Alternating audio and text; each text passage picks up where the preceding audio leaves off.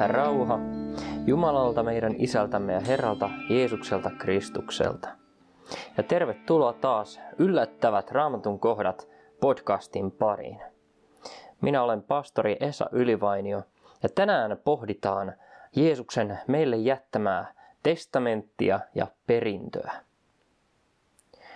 Hebrealaiskirjeen kirjoittaja sanoo hebrealaiskirjan luvussa 9 yllättävät sanat. Jakeissa 15-17. Ja sen tähden hän on uuden liiton välittäjä, jotta hänen kuolemansa tapahduttua lunastukseksi ensimmäistä liittoa koskevista rikkomuksista kutsutut saisivat iankaikkisen perinnön lupaukseen. Siinä, missä on testamentti, siinä on välttämättömästi oleva sen tekijän kuolema. Sillä testamentti on luja ihmisen kuoleman jälkeen, koska se ei ole milloinkaan voimassa tekijänsä eläessä. Kun Martti Luther luennoi hebrealaiskirjettä, kirkkoisä Johannes Krysostomoksen kommentaarin avulla kiinnitti hän huomiota parinkin asiaan. Ensiksi Krysostomos nerokkaasti ja rohkeasti sanoo, tässä on kyseessä testamentti, ja testamentin tekijän on kuoltava, jotta testamentti astuisi voimaan, muuttumattomana ja pätevänä. Siis, Jumalan tehdessä testamentin, hän lupaa syntyä ihmiseksi, joka voi kuolla. Tämä Krysostomoksen huomio teki vaikutuksen Lutherin, ja kun Krysostomos jatkoi käsittelyään edelleen muihin asioihin liittyen, jäi Luther yhä tämän ajatuksen valtaan – ja teki huomion, jota ei ollut aiemmin tässä yhteydessä tehnyt. Tämä puhuu selvästi siitä hyvin tunnetusta asiasta, että Herra Jeesus Kristus teki testamentin ennen kuolemaansa, asettaessaan ehtoollisen. Ehtoollinen, jonka asettamisen varaan on uuden liiton seurakunnan Jumalan palvelus rakennettu, on Kristuksen testamentista ja sen kautta annettavasta perinnöstä osalliseksi tulemista. Häntä jäi tämä vaivaamaan pitkäksi aikaa, varsinkin kun huomasi, että Paavin kirkon messu ei ollut Jeesuksen testamentissaan antaman perinnön vastaanottamista Jumalalta. Vaan mitä siellä tapahtui? Se näytti siltä, että ihmiset uhraavat asioita Jumalalle. Eli täysin päinvastainen suunta. Tämä Lutherin huomio laukaisi lopulta Jumalan palvelusuudistuksen sitten myöhemmin reformaation ollessa käynnissä. Ja tämän uudistuksen ytimessä oli Kristuksen oman verensä perustuksella antamien lahjojen vastaanottaminen sanan ja ehtoollisen sakramentin kautta. Jeesus on uuden liiton välittäjä, samoin kuin Mooses oli vanhan liiton välittäjä. Hän on myös tässä uudessa liitossa ylimmäinen pappi ja täydellinen kaiken kattava sovintouhri. Kristus asetti vanhan liiton täyttymyksenä uuden liiton. Se ei ole perustettu kivitauluihin ja lakiin, vaan hänen ruumiinsa ja verensä uhriin, joka evankeliumina ehtoollisessa jaetaan hänen omilleen. Näinhän Jeesus sanoo asettaessaan ehtoollista, tämä malja on uusi liitto minun veressäni. Ensimmäisen liiton kautta annettiin iankaikkisesti pätevä Jumalan pyhä laki. Synnin tähden me ja aivan kaikki olemme rikkoneet tuon lain ja tuon liiton. Siksi osaksemme tulisi ainoastaan Herran viha ja rangaistus, ja että tulisimme hänen hylkäämikseen. Sen sijaan Kristus on kuollut ja verellään tuonut sovituksen tästä vanhan liiton asettamisen yhteydessä annetusta laista ja sen rikkomisesta, jotta tämä rangaistus ja hylkääminen ei kohtaisi meitä, vaan päinvastoin saisimme iankaikkisen perinnön. Uuden liiton asettamisessa on siis kyse Jeesuksen Kristuksen testamentista. Uusi testamentti todellakin tarkoittaa sitä, mitä se on, testamenttia. Se on Herran Jeesuksen Kristuksen viimeinen tahto, jonka hän on antanut ennen kuolemaansa, jotta hänen kuolemansa tapahduttua me, hänen omaisensa, veljensä ja sisarensa, saisimme sen perinnön, jonka hän on meille osoittanut ja jättänyt kuolemansa perustuksella. Testamentti on laillinen ja sitova toiminto, joka julistetaan kuolleen omaisille. Ja tässä yhteydessä lahjoitetaan heille kuolleen jälkeensä jättämä perintö. Uuden testamentin asettamisen yhteydessä ei julistettu lakia ja tuomiota, kuten vanhan testamentin asettamisen yhteydessä, vaan yksin armo ja syntien anteeksiantamus. Milloin Jumala ikinä tekeekään liiton eli testamentin, hän todistaa kansalle, että hänen on tu- kuoltava ja verellä vihittävä tuo liitto päteväksi. Hebrealaiskirja 9 ja 18 sanoo, sen tähden ei ensimmäistäkään liittoa verettä vihitty. Joten Tehdessään jo vanhan liiton lupaa Jumala Kristuksessa kerran syntyä ihmiseksi ja kuolla, jotta voisi antaa iankaikkisesti kelpaavan uuden liiton ja testamentin perintöineen. Kun siis tulet Jumalan palvelukseen, tulet kuulemaan kuolleen veljesi Jeesuksen Kristuksen testamenttia.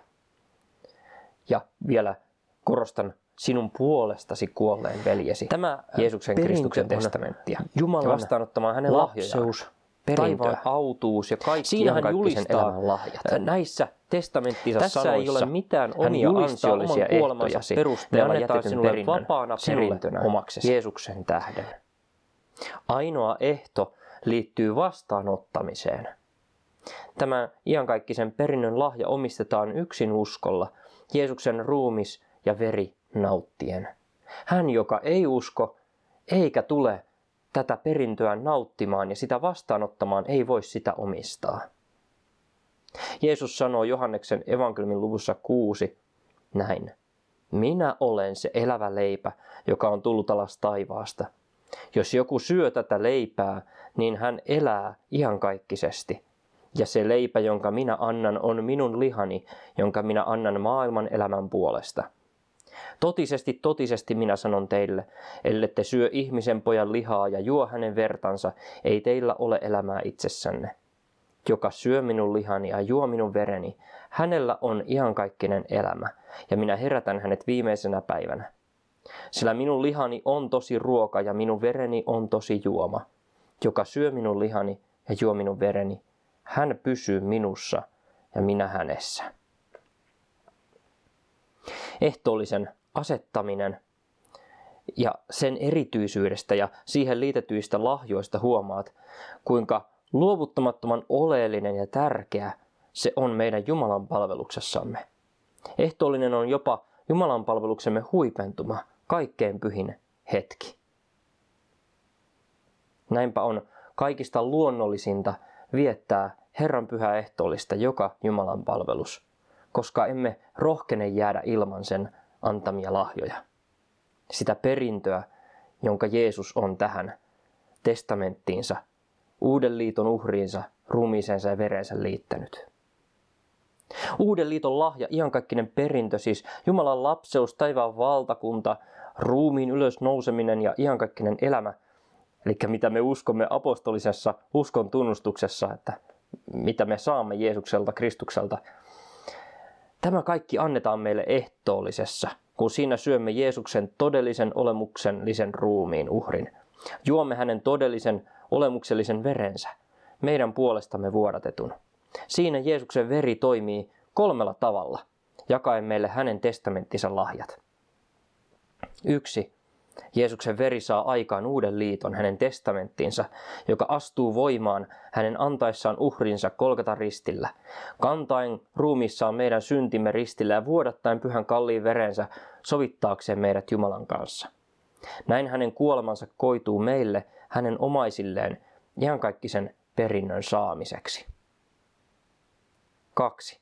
Jeesuksen veri on lunastushinta – meidän vapauttamiseksemme synnin orjuudesta ja siitä velasta, joka on yllämme, kun hänen ensimmäisen liittonsa yhteydessä antaneen lakinsa olemme rikkoneet. Siksi saamme sen juodessamme ottaa vastaan kaikkien syntiemme anteeksi antamisen. Kun nautit ehtoollisen julista, julistaa Jumala sinulle kaikki syntisi anteeksi. Hebralaiskirja 9 ja 22. Ilman veren vuodatusta ei tapahdu syntien anteeksiantamusta. Kolme. Antamalla meille uuden liiton verensä juotavaksi ehtoollisessa, Jeesus puhdistaa meidän oman tuntomme ja sydämemme ja sitä myöten myös ruumiimme ja koko olemuksemme elävän Jumalan palvelukseen. Vasta Jeesuksen veren puhdistamina me olemme kelvolliset elämään Jumalan yhteydessä ja palvelemaan häntä armosta ja anteeksiantamuksesta käsin jo puhtaina, uskon vaikuttamalla ja Kristuksen antamalla rakkaudella. Hebrealaiskirja 9 jakeet 11-14 sanovat, mutta kun Kristus tuli tulevaisen hyvän, ylimmäiseksi papiksi, meni hän suuremman ja täydellisemmän majan kautta, joka ei ole käsin tehty, se on ei ole tätä luomakuntaa, ei kauristen ja vasikkain veren kautta, vaan oman verensä kautta, yhden ainoan kerran kaikkein pyhimpään, löydettyään iankaikkisen lunastuksen. Sillä jos kauristen ja härkäin veri ja hiehon tuhka saastaisen päällä vihmottuna pyhittää lihan puhtauteen, kuinka paljon enemmän Kristuksen veri, hänen, joka iankaikkisen hengen kautta uhrasi itsensä viattomana Jumalalle, puhdistaa meidän omantuntomme kuolleista töistä palvelemaan elävää Jumalaa. Nämä kaikki Jeesuksen veren antamat lahjat ja vaikutukset saamme omistaa jo etukäteen uskolla, vaikka niiden konkreettinen saaminen ja sen toteutuminen näkyvällä tavalla tapahtuukin vasta viimeisenä päivänä. Tähän liittyy vielä kaksi hebrealaiskirjeen kohtaa, Hebrealaiskirjan luvusta 6, jakeet 17-20.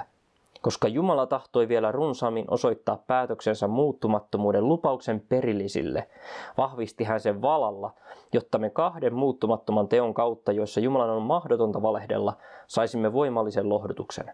Me, jotka olemme päässeet pakoon pitämään kiinni edessä olevasta toivosta, joka meillä on – ikään kuin varmana ja lujana sielun ankkurina, joka ulottuu esiripun sisäpuolelle asti, jonne Jeesus edellä juoksijana on mennyt meidän edestämme, tultuaan Melkisedekin tavoin ylimmäiseksi papiksi iankaikkisesti. Ja sitten tämä hebrealaiskirjan luvun yhdeksän loppujakeet, jakeet 26 ja 28 vaan nyt hän on yhden ainoan kerran aikojen lopulla ilmestynyt synnin poistamiseksi uhriinsa kautta. Samoin Kristuskin kerran uhrattuna on tullut ottamaan pois monen synnit. Hän on toisella kertaa ilman syntiä ilmestyvä häntä odottaville autuudeksi. Olkoot Jeesuksen Kristuksen uhri ja hänen testamenttinsa, pyhä ehtoollinen, jonka Jumalan palveluksessa saat ottaa vastaan, sinullekin lohtuna ja varman toivon lohdutuksena. Käy usein nauttimassa se lahja. Tule kuulemaan, mitä veljesi Jeesus sinulle on luvannut antaa. Herra olkoon kanssasi tälläkin viikolla. Jää Herran rauhaan.